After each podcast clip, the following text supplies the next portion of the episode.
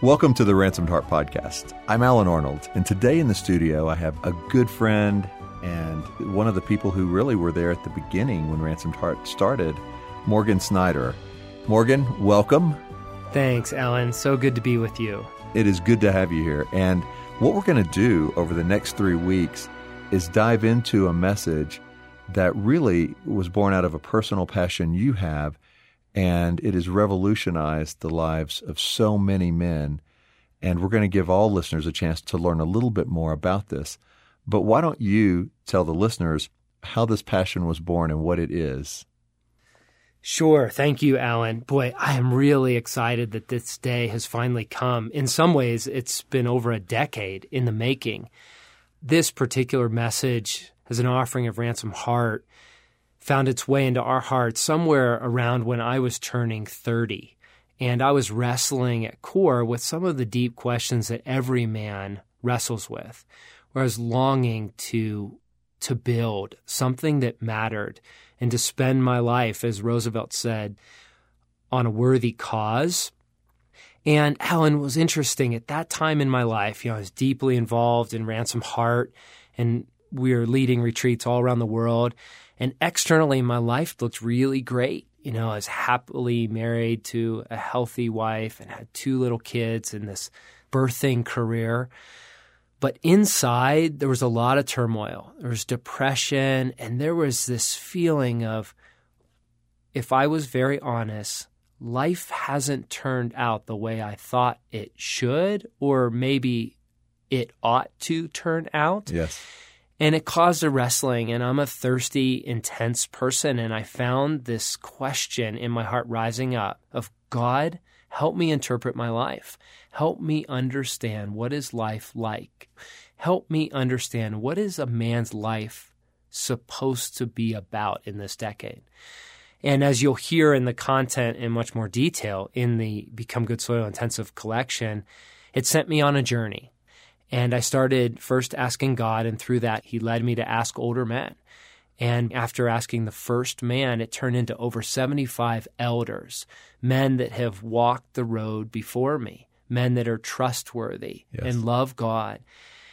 And they started illuminating a path that I can now describe as the narrow road.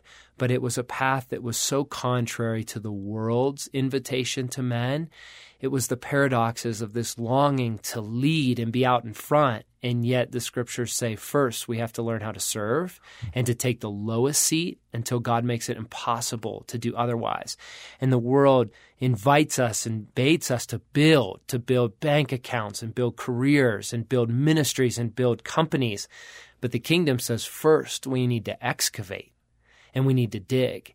And what that journey revealed, Alan, for me, was Dallas Willard's quote. Dallas says it so succinctly. He says that the primary work of God is finding men in whom he can entrust his power.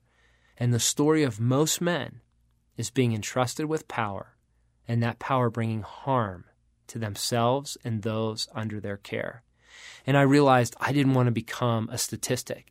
And all around me, I saw remarkable men that became statistics you know, one of my mentors said, look out at the guys that are in their 50s and 60s and ask the question, what took them out? It was devastating to see an army of men taken out. And so it set me on this pilgrimage to find is there another way? What is the path of becoming a son of choosing and responding to the invitation of the narrow road, of becoming the kind of person in whom God can entrust his power.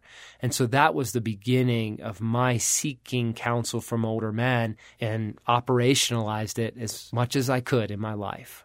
So that's been your journey, and that's been, like you said, a pilgrimage for you to really get the counsel of these sages, both men around you and through men from past decades and centuries in your readings. But what I love is you didn't stop there. Like it wasn't just your personal journey, because now it's become something much more and it involves you going after the hearts of other men. Mm. So tell me how that's affected this mission that you're now on for other men. Yes in the early days, it was me just wrestling with my peers through all of this and trying to figure out how to live in a very contrary way to the world. And over time, a lot of it was on bike rides with my buddies, just working out, you know, just the rub of this decade of life. Where finally, one of my peers, Aaron, said, Morgan, you are sitting on gold. You have a treasure. And I work side by side with many men that are blowing up hmm. left and right. And he said, These are good men. And likewise, I was feeling the same thing, looking around at all these men building kingdoms that on the outside it looks pretty good, but one after the other, they're getting taken out. And he said, Morgan, you have to share this. And so it started with gathering a handful of our peers for beers and pizzas on a Thursday evening. And I just read the counsel that I've received from these older men and I looked around the room and just jaws were dropped, and as was mine, because we realized we're on to something. So it was so beautiful to watch God's working where we chose to keep stay at the lowest seat until God made it impossible to do otherwise. So I wasn't looking to build a ministry on this, but I could sense God's invitation over years to eventually say, You've got to share this. So I gathered 12 guys that were my peers and Craig and Bart served as the elders. And we went to Bart's ranch, the Globe and Anchor Ranch, and we spent a weekend and we walked through all this content. And we had story groups where each man had the opportunity of receiving the honor of someone listening in love to his story. And then the peers and the elders were able to collectively turn to God on his behalf and listen to God's guidance and how to minister to him. And so each man received beautiful ministry. And that was the first year. And we've now done that for six years annually. But each year, God's matured it like a great scotch. Each year, we're able to select peers that are more and more in that demographic of young kings that long to change the world and to walk with God and to create a legacy that lasts for eternity.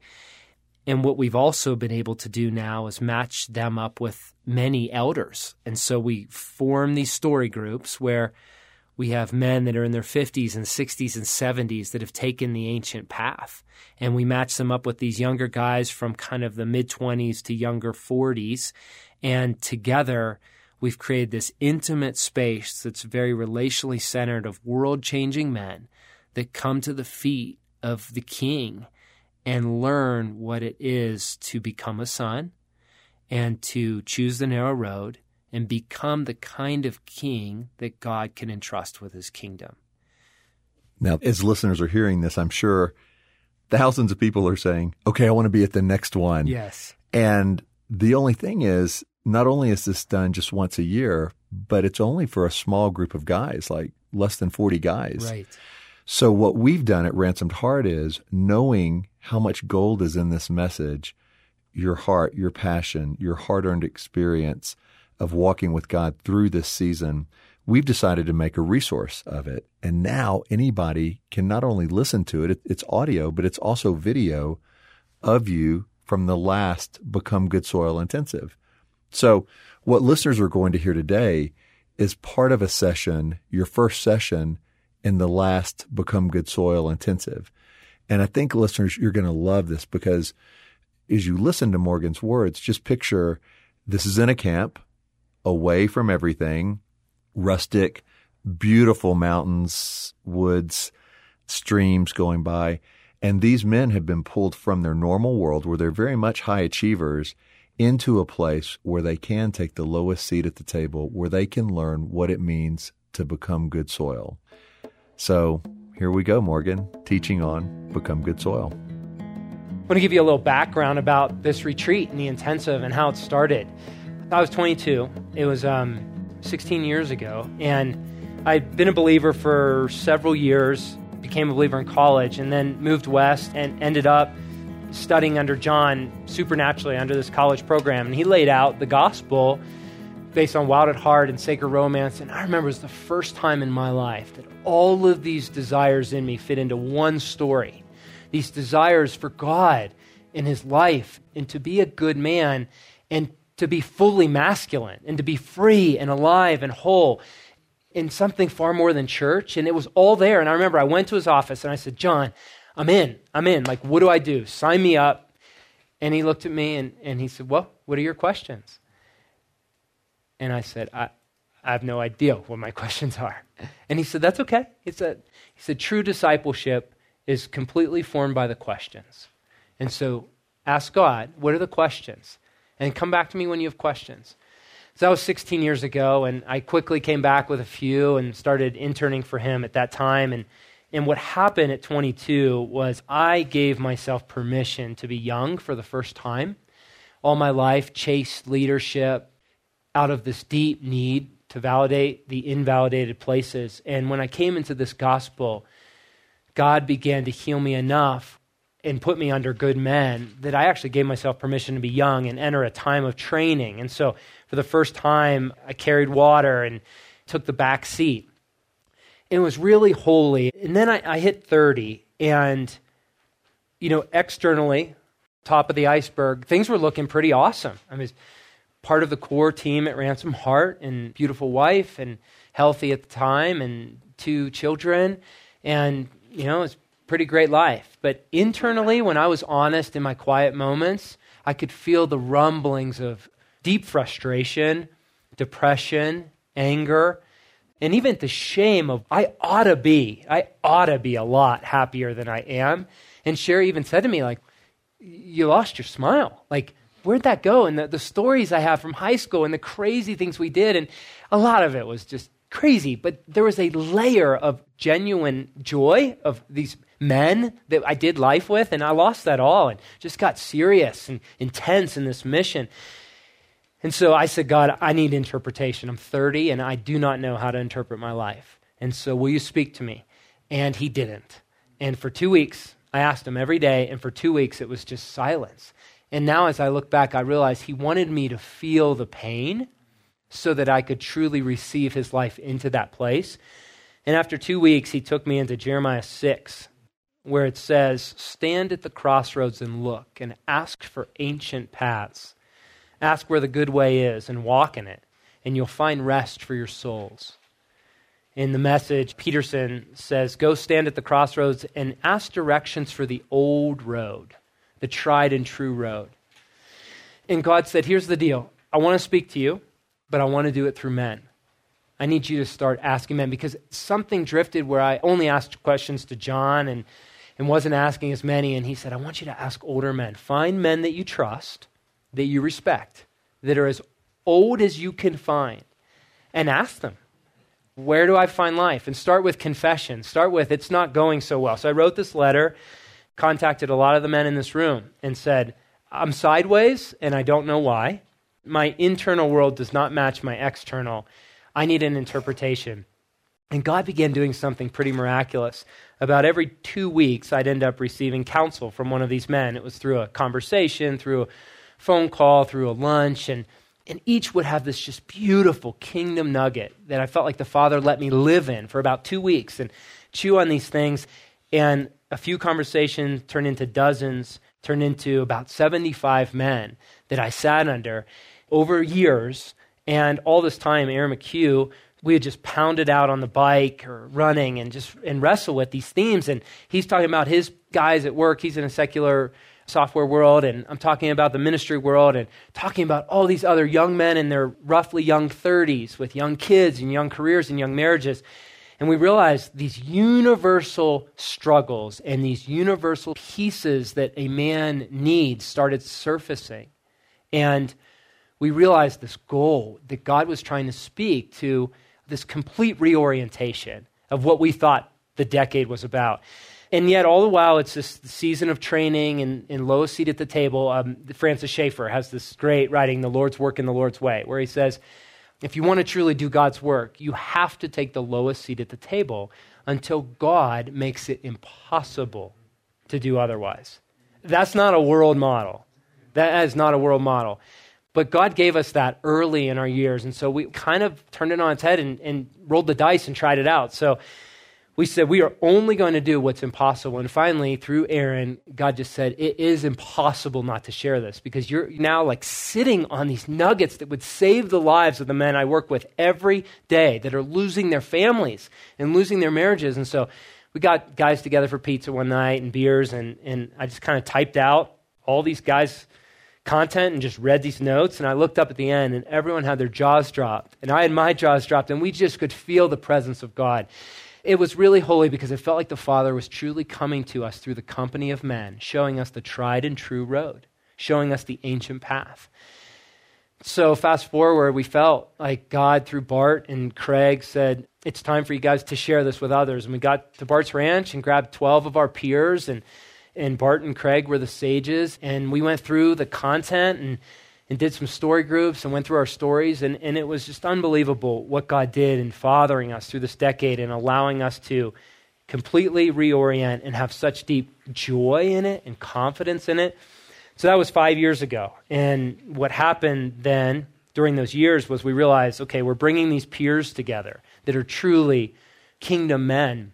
But what if we actually brought the sages? So we have these young kings, and what if we brought the older kings that are sages together?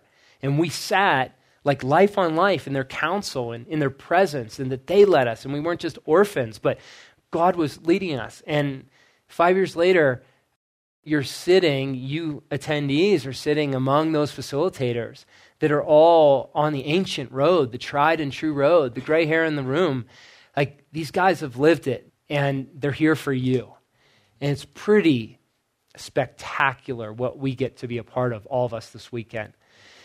So I put out a survey for them to get some background so that I could kind of grab some nuggets of context for them. And I was cranking through emails last year, and, and then I got to this one email that had kind of all these responses consolidated from these guys. And it was like going from drinking cheap beer, like Ice House is my value beer. So it's like drinking all these Ice Houses, like getting to like single malt scotch. And I sat and I'm listening to just decades and decades and decades of trial and wisdom. And to think that these men are offering their hearts for us. I want to read to you just some of their story. They've suffered and they've kept heart. Rather, they've invited God to restore their hearts as men. They've lost sons and daughters. They've lost them to death in this world. They've lost marriages to infidelity and divorce and death. They've had marriages restored over the long, narrow road. They've built and lost fortunes and companies and churches and careers, gone to prison, been forced into resignation. They've walked away from fortunes and risked moving away from safety and control. They've battled countless bouts of depression, addiction, drugs, alcohol, beyond. They fought cancer. Several of them are still battling cancer today. Bankruptcy, unemployment, abandonment, been through life threatening accidents and suffered permanent disabilities, lost lifelong friendships, lost their integrity, and they've gotten it back. You guys, these men represent all sorts of careers software, professors, CPAs, lawyers, real estate developers, counselors, leaders of nonprofits and for profits and churches, entrepreneurs, medicine, horsemanship, but here's the deal none of these guys are professional ministers. They're sons and they're men. And they are fiercely committed to the restoration of the hearts of God's men. Their own heart, your hearts, the hearts of others. They're good kings. You know, they're good sages. You know a good father when he cares more about your heart than your gifting. That's why these guys are here. They have mentors and they're still asking questions. They're here to receive as well. What's so cool about the intensive is there's not a single passive seat, and everybody gives and everyone receives. And that's how the kingdom moves so powerfully in these weekends. Every one of you will give and receive, and so will they. They're still asking questions. They're the first to admit that they don't have it figured out, but their hearts are open and they're rare. They've fought for me a lot. Saved my marriage, my kids. Helped me walk away from so much posing, still helping me. Thank you, facilitators. Thank you. Thank you for being here. And now, what is this decade? So, what is this commonality other than you're among peers? Well, you think about the season we've come out of, okay? I think the best way to name it would be exploration and discovery. The season of the teens to 20s, maybe even early 30s, where life's really about me. It's a pretty narcissistic decade, and that's not necessarily sin.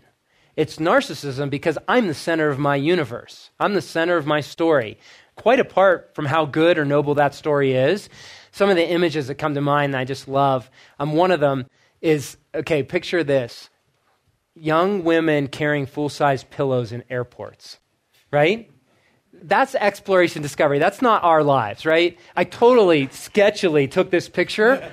I'm like kind of acting like I'm texting. But I'm like, I, I've seen her for years. And I didn't notice her when I was in my 20s. But now I'm like, are you kidding? Car seats and kids, I've got barf on this shoulder, and this woman I married over here, and we're going to her in laws for vacation time. And she has like a full size pillow. I have a pink diaper bag, you know? But that's the 20s, right? There's a shift. And here's the shift, you guys, from exploration discovery to your life matters to other people. That's the sobriety, okay? Your life matters to other people, and your decisions have deep consequences. That's the shift. And so often it happens around a big career coupled, like a career move that coupled with marriage and with children coming. Those are usually kind of the big whammies that throw you, that catapult you out of the center of your story. And this matador quote that Craig used, I love. The 20s is guys that want to be a matador. And, and this is the quote says there are many people who think they want to be a matador. And then they find themselves in the ring with 2,000 pounds of bull bearing down on them. And they discover that what they really wanted was to wear tight pants and hear the roar of the crowd. right? Everyone wants to be that guy, you know? Like, I, until there's 2,000 pounds of bull coming to you. I mean, after one intensive, this facilitator sent me this next picture that's just brutal. And uh, He's getting gored, and there's the horn going through, right? That's what it's like to wear tiny pants and hear the roar of the crowd. It's a sober shift. The, the 20s is about exclamation points. We have all the answers. In the early 30s, and when we're the center of the story, we have answers, exclamation points. And then comes a day where you have the courage to exchange those for question marks because the exclamation points aren't working you're not really finding life and you're not finding how to make it last. Margins evaporate. You know, money, it's never enough. Time, it's never enough. This wife, this beautiful gal you married, all of a sudden is really, really, really broken. And you think it's all her stuff. These kids show up, and part of life is behind you that you can't get back, and so you feel the weight of consequences.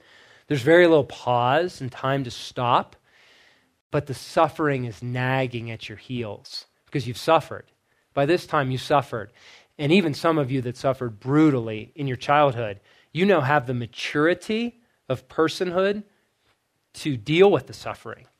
And so it's as though you're suffering for the first time because it's surfacing itself. Your brokenness catches up with you because you no longer can live a sloppy life. Your demons prevail in different instances, and the poser doesn't work. It's less and less efficient to produce the life it used to. But it's such a whirlwind that what we do is we set off to build stuff. Okay, so that's the reaction. We go building things. What I want to suggest is it's not a bad thing at all. It's actually a kingdom thing. Where we take it's another story. But we were designed to build. We are designed to rule. It is the core of our DNA. I mean, just look at little boys. I have a son, Joshua Abigail, who turned seven last week, and Joshua turned 10 today. When he was a little guy, I said, Joshua, what do you want to be for Halloween? And he said, I want to be a hazmat fire rescue fighter. And I thought, that is really cool. I have no idea what that is, but that is really cool.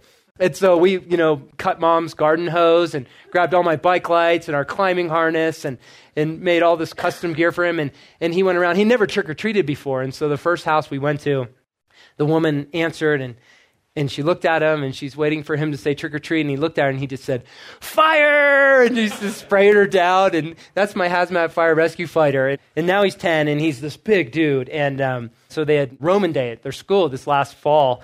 So they could dress as anyone Roman. And so most everyone were plebeians. And so you have all these kind of skinny, awkward kids with bed sheets and leaves in their hair. Joshua wanted to be a gladiator. So he dressed up as a gladiator.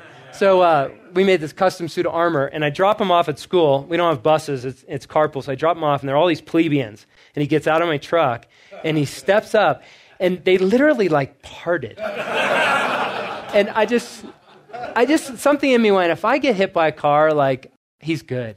He's good. He's got it. He, because he's like a little me without all the shame, all the fear, all the demons. He's a free heart. And, and I know it won't stay that way forever, but he's free today. He knows he's powerful. He longs to be powerful. And in the story, that was our assignment. I mean, it's so easy for the religion to just pile, dogpile it, but to remember, God said, let's make man in our image, the image of the Father, Jesus, and the Holy Spirit, in our likeness. And I want him to rule. I want him to rule over the sea and the birds, the air, the livestock, over all the creatures. And so God did it. He made man in his image, he created them male and female, and he blessed them. And he said, Be fruitful and increase, rule the earth. Right? In other words, exercise my image over all the earth, subdue it, rule over the sea, the birds of the air, over every living thing. He said, Over every tree over every beast, over the birds of the air, over everything that moves on the ground. Rule over everything that has breath in it, the breath of life. God saw everything he did. God saw his command for us to rule. And he said, It's good. It's really good. This is before the fall. See, we have to understand what life was intended to be before the fall. And it's so common in this world to start with sin and to start with brokenness. One of my mentors had me do this great exercise. It's our marriage counselors. And they said, take Genesis before the fall. Three months, every day, read Genesis 1 and 2 and ask God the question, meditate on what was his intention? What was his design? Because that's what we're trying to recover. Base your theology there. Base your theology on before the fall. And he meant for us to rule and I really appreciate in Waking the Dead when John unpacks ruling. He says it's like a foreman running a ranch or a skipper who runs a ship. It's like, better yet, it's a king ruling a kingdom. He appoints us as governors of his domain. We are created to be kings of the earth. And the Hebrew scholar Robert Alter looked long and hard at the passage, mining it for riches. And he said the idea of rule means to exercise a fierce mastery. Dallas Willard says we all have a kingdom. We all have a kingdom. The kingdom is simply the range of our effective will, where what we want done is done. The discipleship that we're being invited to is an ever increasing kingdom. God has a kingdom, and He's looking for us to be His kings to rule a fierce mastery. Dallas says that this is the core of the likeness of the image of God in us and the basis of the destiny for which we were formed. Not just the destiny on earth, but our destiny for eternity. We are meant to rule a portion of his kingdom forever. And so, what I want to start with is it is his design, it is his desire, and it is his intention and I want these three words to sink deep into your heart as we kind of introduce the weekend that it is God's design, it is God's desire, and it's God's intention for you to rule, to build, and to be entrusted with a portion of his kingdom. Okay, Morgan, we're stopping here just for time, but that's not the end of the session, right? It really is challenging to hit pause when you just feel like we're just getting into this. But yes, there is more. So join us next week and we'll continue this message for the next two weeks of Become Good Soil, the intensive. And just a reminder this is something we're playing an excerpt of here, but the full resource is available at ransomedheart.com backslash become good soil. I wish you could see this. I know it's a podcast, but this is a wood box set that has engraved into it the Become Good Soil image. Inside is a flash drive. It has all of the sessions from the entire intensive on audio and video. And it includes something else, Morgan. I think you might want to tell them that. Yeah, it was really exciting. We put together a custom engraved Kershaw folding knife, which is part of the box collection. And as you get into the material, you will soon find out why we're giving that to you. So go to ransomedheart.com backslash become good soil. See you next week.